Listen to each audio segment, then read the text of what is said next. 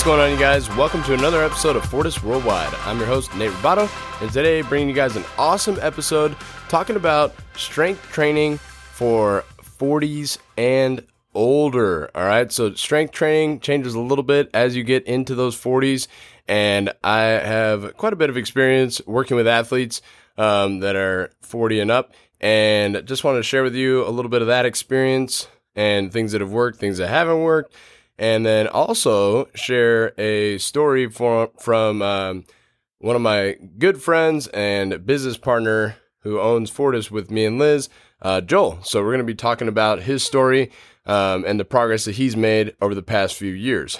Before we get started, I want to give a quick shout out to the sponsor of the podcast, Trash Panda Tactical.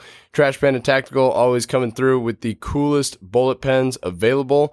Um, and it basically makes bullet pens out of 308 shells, recycles them, and creates pretty cool pens. A bunch of other stuff on his website as well. And he's got some new things in the works. So make sure you guys head to his website, trashpandatactical.com. Click the subscribe button, put your email in there, and then you're going to get notified whenever he drops uh, cool new things and apparel and things like that. So, I'm going to go ahead and jump right into the podcast today, you guys. And today we're talking about, like I said, strength training. Um, you know, once you get kind of in your 40s, like later 30s and up, because it is different. So let's just face it, it is different. Um, as you get a little bit older, you recover a little slower. Um, you are going to be uh, like the outside things that you do, um, not in the gym, are going to take a lot more direct impact into, you know, what you're able to achieve. Um, and also just with going along with like the recovery, you got to be more, a little bit more cognizant of the overall training volume. So you can't just, you know, train crazy, insane, and hard like you may have used to be able to, uh, because your body simply is not going to be able to recover from that. So today we're just going to be talking about some tips and tricks to make sure that you guys are making progress. If you are in that age bracket, we'll just say 40 and up for the purpose of today's podcast and discuss some strategies to help you guys out. And we're also going to talk a little bit about um, my good friend, like I said earlier, and business partner, Joel, um, and kind of his journey and the progress that we've been able to uh, make with him over the past few years, uh, where he's building strength and losing weight. Um, so yeah, so we'll probably go ahead and jump right in and talk a little bit about that, and then we can kind of discuss like strategies just as I talk about his story. Uh, so for those of you guys that don't know, Joel is uh, owner of the gym with us, and he's awesome. Uh, he's been coaching for a long time, uh, long before probably I started working out, to be honest. Uh, but he's been coaching and working out for a long, long time. And back when we bought the gym from the previous owners, he had taken kind of a little bit of a break uh, from working out and kind of was just eating whatever, drinking whatever, like just kind of doing whatever. You know what I mean? Not not too much working out. I don't think he was working out at all. Um, and after, so you know, after we bought the gym, I kind of reached out to him. I was like, "Hey, man, like you know." since we just bought the gym, like we, we want to make sure you're involved as well, since you're part owner, and you know, be an active part of our community. And we just discussed like just coming back and kind of working out a little bit. And at this point, he was. I was just talking to them before this to verify this info, but he was weighing about 230 pounds. Like I said, uh, you know, sleep, nutrition, workouts, just out the window, just doing whatever, not paying attention to any of that but he was about 230 pounds. And, you know, we first started back working out. And, you know, at first my goal for him was just to have fun in the gym again and build some good uh, experiences in, in Fortis in the, in the new gym. And, uh, you know, cause I think, and I think that goes to show that you know, having fun when you're working out is very important. And I think often underrated. Like, of course, there's going to be some training sessions where it's just real rough, but, you know, enjoying yourself and, you know, making sure you're sticking with a program that challenges you both mentally and physically, where you're like, all right, yeah, let's come back for more, I think is very, very important. And I think a lot of people overlook that and don't understand that like in the beginning i would say is the most important that people are having fun working out uh, because they're going to want to come back and do it again. And then as you progress naturally you know what i mean? Like i said uh, bulgarian split squats i know are not too fun this has been uh, this has been relayed to me as our strength athletes and our powerlifters move into their next block and they saw uh, bulgarian split squats again. So you know those are not fun but at this point you've had enough fun times at the gym you're like ah you know what? I could do this i could do some bulgarian split squats. So yeah so when joel first started back that was my main goal for him. I just wanted to have fun um, and kind of get back into the gym get back to the swing of things. When he first started back just to go over some numbers because let's be real numbers are the best evidence because they are unequivocal. Um, so you have he was 230 pounds and squat he was like maybe squatting 265 for an ugly two with a lot of pain and like you know potentially not all the way to like depth or powerlifting standards. Bench press we can't really remember. I think it was around like 225 probably a little lower to be honest when we first started back training and his deadlift uh, was below 300 all right uh, so those are kind of his starting numbers. And Joel also has a spinal fusion from previous injury. Um, so that's something else to keep into consideration while we're talking about his story. And uh, just more of another layer of communication between him and me because obviously I don't have a spinal fusion. So it's just a lot of back and forth um, where he gives me feedback on, you know, this exercise or that exercise, and I can work around it or add more. Um, depending on what he says. So that was a starting point. Like I said in the beginning, we just wanted to have fun. And then, you know, we kind of uh, hit the ground running. He's having a good time training, making some strength gains. And then we started, I think at first we were just working out, I want to say three times a week. And I was like, all right, sounds good. And now, um, and that's brings me to the next point, which is kind of mitigating like the amount of volume that you're taking on once you're in your uh, 40s and up. So he still just trains four days a week and has made great progress, as I will share later his results and progress over the past three years. Uh, pretty amazing progress. And like I said, trains four days a week. I don't think he's trained five days a week literally once in the past. Like I don't, I, he's just stuck to four because he, and you know, the thing is, is it starts with him. He's like, you know, Nate, like I'm not, I don't think I can, you know, do the five day a week thing. And like, I'm not sure my body can do it and like commit to that. So I'm like, all right, no problem. So I just make sure that he has four very specifically designed workouts. Um, and, you know, obviously being a powerlifter and competing in powerlifting meets, his, you know, main three lifts need to be hit at least once per, per week.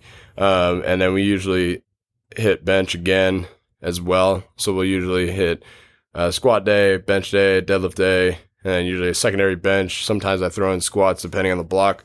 Um, so he gets enough volume. But point being, he's only training four days a week, and he is improved like dramatically in the past three years. So the four day a week thing is really like just an example of mitigating, like I said, like uh, the volume and like increasing his ability to recover so instead of five or six days a week, now he's got three days to just chill and recover and work on hydration and then get back to training. And that's worked really well for Joel. Um, like I said, he's always done four days, um, even coming up into meet time, and it's worked just fine. Um, in the beginning, we did have to work on a lot of building like a strong base, especially with his deadlift. So, for those of you guys that don't know, he has, like I said earlier, a spinal fusion um, in his lower back, and that was preventing him at the time. I think it was a little bit of a combination of his weight and uh, his, you know, spinal fusion in his back, but were preventing him from like deadlifting from the floor, really. So he couldn't really get in a good position, safe position to deadlift from the floor. So in the beginning, and this is just another example of just you got to be think outside of the box, be a little uh, creative sometimes. So instead of me being like, oh well, no, deadlifts happen from the floor, I was like, all right, man, no problem. Like basically, I had him deadlift off of uh, off a rack, So basically we started where he was like comfortable, and I slowly, slowly, slowly moved him down until he was literally like he would grab it off like the lowest like peg in the rack, and then basically touch the ground like he was almost there. And then uh, I think I put plates down, and then we finally just did it from the floor. And I think that whole process honestly took a few months, I want to say. And, you know, he was just patient the whole time, did the work, like I'd put it in there and did the work.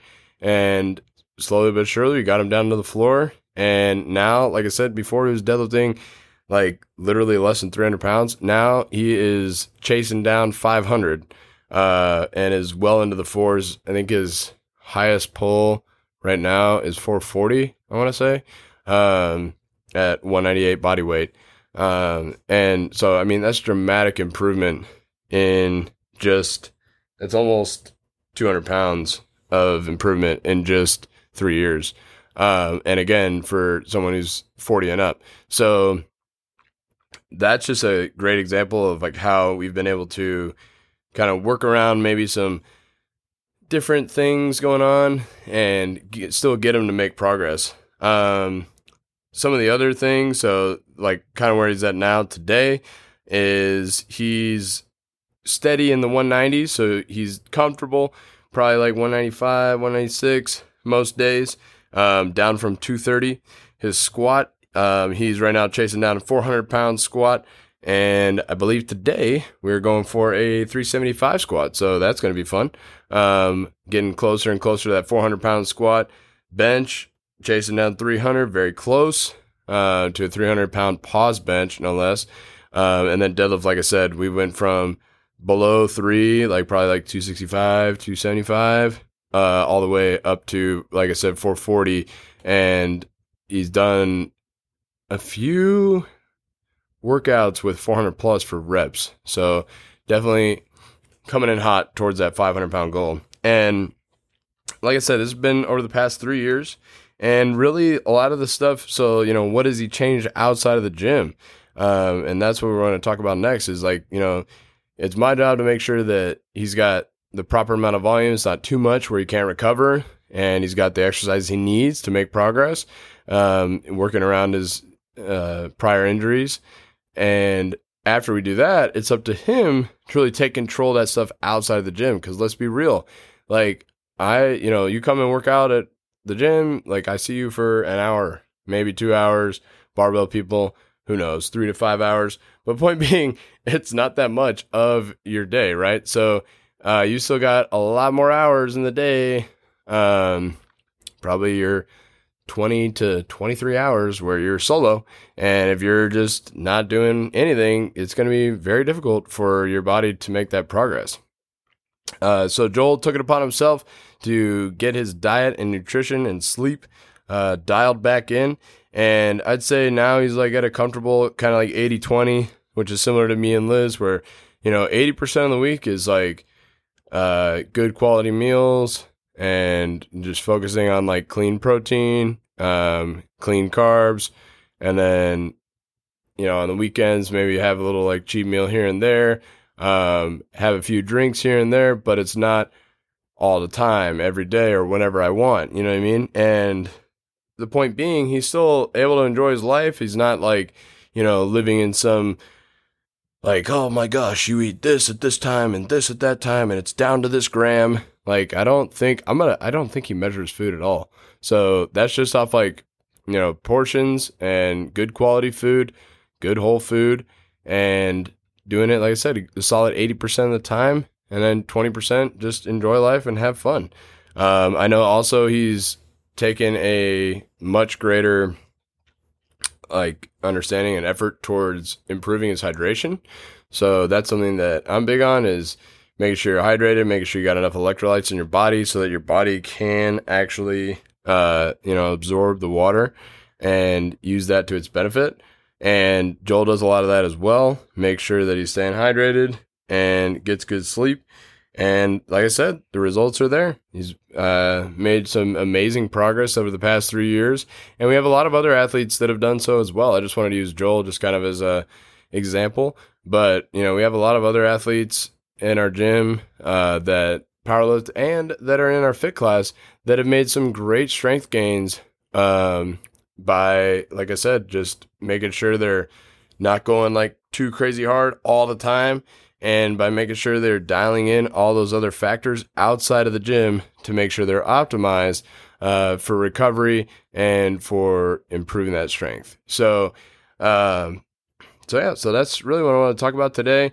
Um, making sure, just kind of want to leave you guys with this, making sure that being a you know athlete seeking strength, then you know you're 40 and older, making sure that you have all of your ducks in a row outside of the gym is going to greatly improve your progress and your results inside of the gym. When you're inside of the gym, making sure you're communicating with your coach so that way they know, like, hey, you know what, like I'm just trash from this. Uh, oftentimes, you know, if they're actually like working out with you, they can see, they'll be able to uh, tell you that, or you know, at least we will be um, here. But they're going to make sure that you're not going too crazy hard, so your body can recover from the volume. And yeah, just uh, going to be a good team effort to make sure you guys are making progress. And if you are not yet a Fortis member and you're interested in trying us out, but you're like, I don't know if I could do it, like I'm getting older, we definitely can help you out. Um, we have the experience, we have the expertise, and we would love to talk with you. So, thank you guys for listening. Make sure you guys subscribe to the podcast. Um, we're on Apple Podcasts, Spotify, pretty much anywhere you can listen to a podcast. We are on there. So hit the subscribe button, and we'll see you guys next week for another episode of Fortis Worldwide. Peace.